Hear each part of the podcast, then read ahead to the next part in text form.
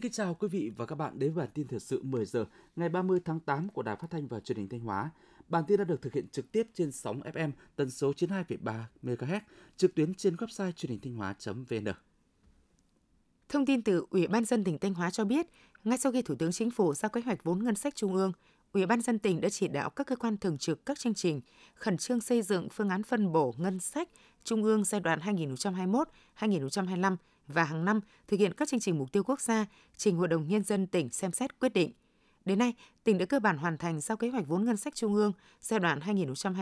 2021-2025 của ba chương trình mục tiêu quốc gia với tổng số vốn là trên 5.030 tỷ đồng, giao kế hoạch giai đoạn 2021-2023 là trên 4.217 tỷ đồng, trong đó vốn đầu tư phát triển là trên 2.586 tỷ đồng và vốn sự nghiệp là trên 1.630 tỷ đồng – từ năm 2022 đến nay, Thanh Hóa đã giải ngân đạt 49% kế hoạch vốn đầu tư phát triển, 16% kế hoạch vốn sự nghiệp. Báo cáo tình hình kinh tế xã hội quốc phòng an ninh tháng 8 của Ủy ban dân tỉnh Thanh Hóa cho thấy, tháng 8 dù còn gặp nhiều khó khăn thách thức, song kinh tế xã hội của tỉnh tiếp tục ổn định, một số lĩnh vực có bước phát triển – trong đó nổi bật là sản xuất nông nghiệp tiếp tục ổn định, không có dịch bệnh lớn trên cây trồng vật nuôi, sản lượng thủy sản tăng 6,2% so với cùng kỳ. Chỉ số sản xuất công nghiệp tháng 8 tăng 2,23%, có 14 trên 24 sản phẩm công nghiệp chủ yếu có sản lượng tăng so với cùng kỳ. Doanh thu bán lẻ hàng hóa và một số ngành dịch vụ tăng 3,4%, tổng thu nhập du lịch tăng 6,6% so với cùng kỳ. Vận chuyển hành khách tăng 15,5%, doanh thu vận tải tăng 17,1%. Thành lập mới doanh nghiệp tăng 73,3% so với cùng kỳ. Thông tin từ Sở Kế hoạch Đầu tư tỉnh Thanh Hóa cho biết, trong tháng 8, tỉnh Thanh Hóa đã chấp thuận chủ trương đầu tư cho một dự án đầu tư trực tiếp trong nước và hai dự án đầu tư trực tiếp nước ngoài với tổng số vốn đăng ký đầu tư khoảng 195 tỷ đồng và 45,8 triệu đô la Mỹ. Lũy kế 8 tháng năm 2023, toàn tỉnh đã thu hút được 59 dự án đầu tư trực tiếp, gồm 31 dự án đầu tư trong nước, 16 dự án có sử dụng đất, lựa chọn nhà đầu tư và 12 dự án đầu tư trực tiếp nước ngoài với tổng số vốn đầu tư đăng ký khoảng 25.677,4 tỷ đồng và 194,8 triệu đô la Mỹ.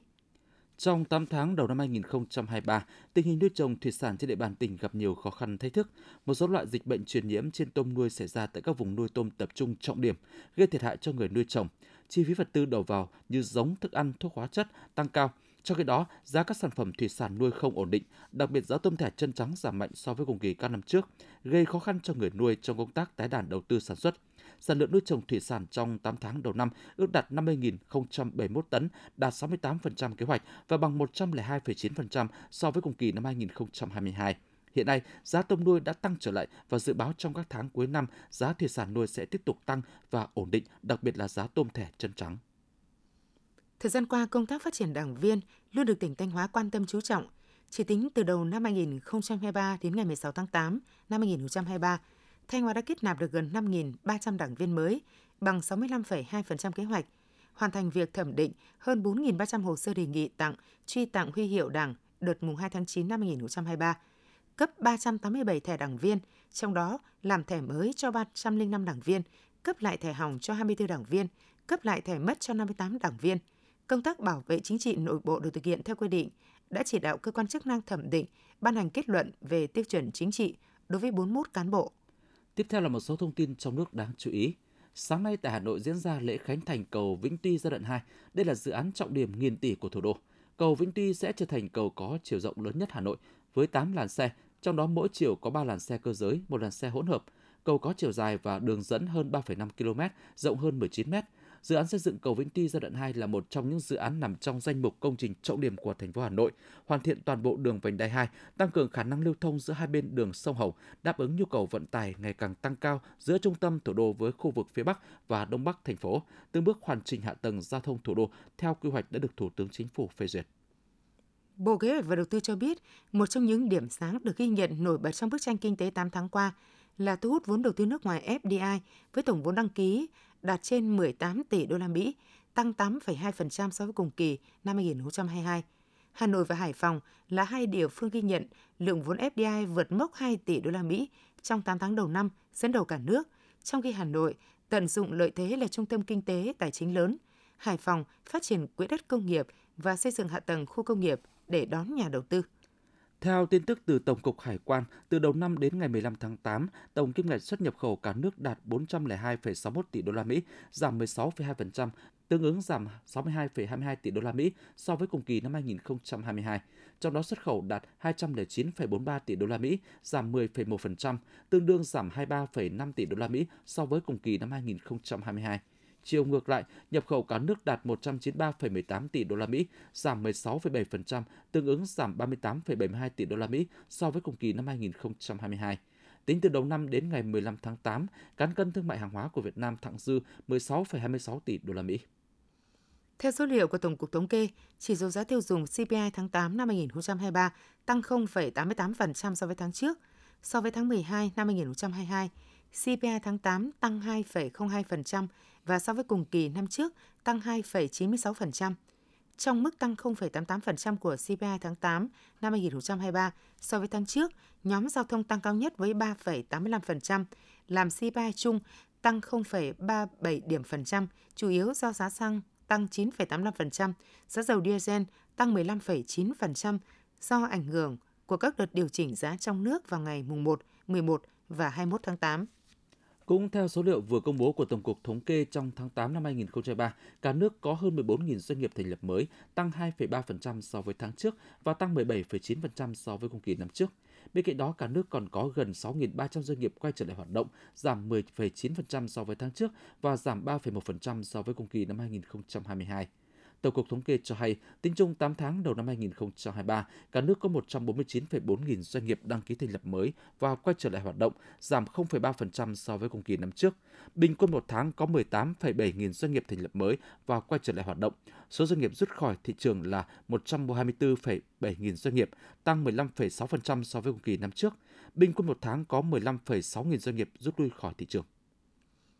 Thông tin từ Cục Du lịch Quốc gia Việt Nam, Bộ Văn hóa Thể thao Du lịch, Tính chung 8 tháng qua, ngành du lịch đã đón được 7,8 triệu lượt khách quốc tế và 86 triệu lượt khách nội địa. Như vậy, chỉ gần 200.000 lượt khách nữa, ngành du lịch Việt sẽ đạt mục tiêu 8 triệu lượt khách quốc tế trong năm 2023. Gần 93% thí sinh xét tuyển đại học năm 2023 trúng tuyển đợt 1. Đây là thông tin vụ Giáo dục Đại học Bộ Giáo dục Đào tạo công bố trong kỳ thi tuyển sinh đại học năm 2023 sau quá trình tiến hành lọc ảo. Theo vụ Giáo dục Đại học Bộ Giáo dục Đào tạo, trong kỳ tuyển sinh năm đại học năm 2023, có 65,9% số thí sinh đăng ký xét tuyển đại học trên tổng số thí sinh dự thi tốt nghiệp trung học phổ thông năm 2023. Tuy tỷ lệ này của năm 2023 và cả năm 2022 là thấp hơn khá nhiều so với các năm trước năm 2022, nhưng lãnh đạo vụ giáo dục đại học nhận định đây là con số thực chất thể hiện nguyện vọng và tương ứng với thực chất năng lực của thí sinh.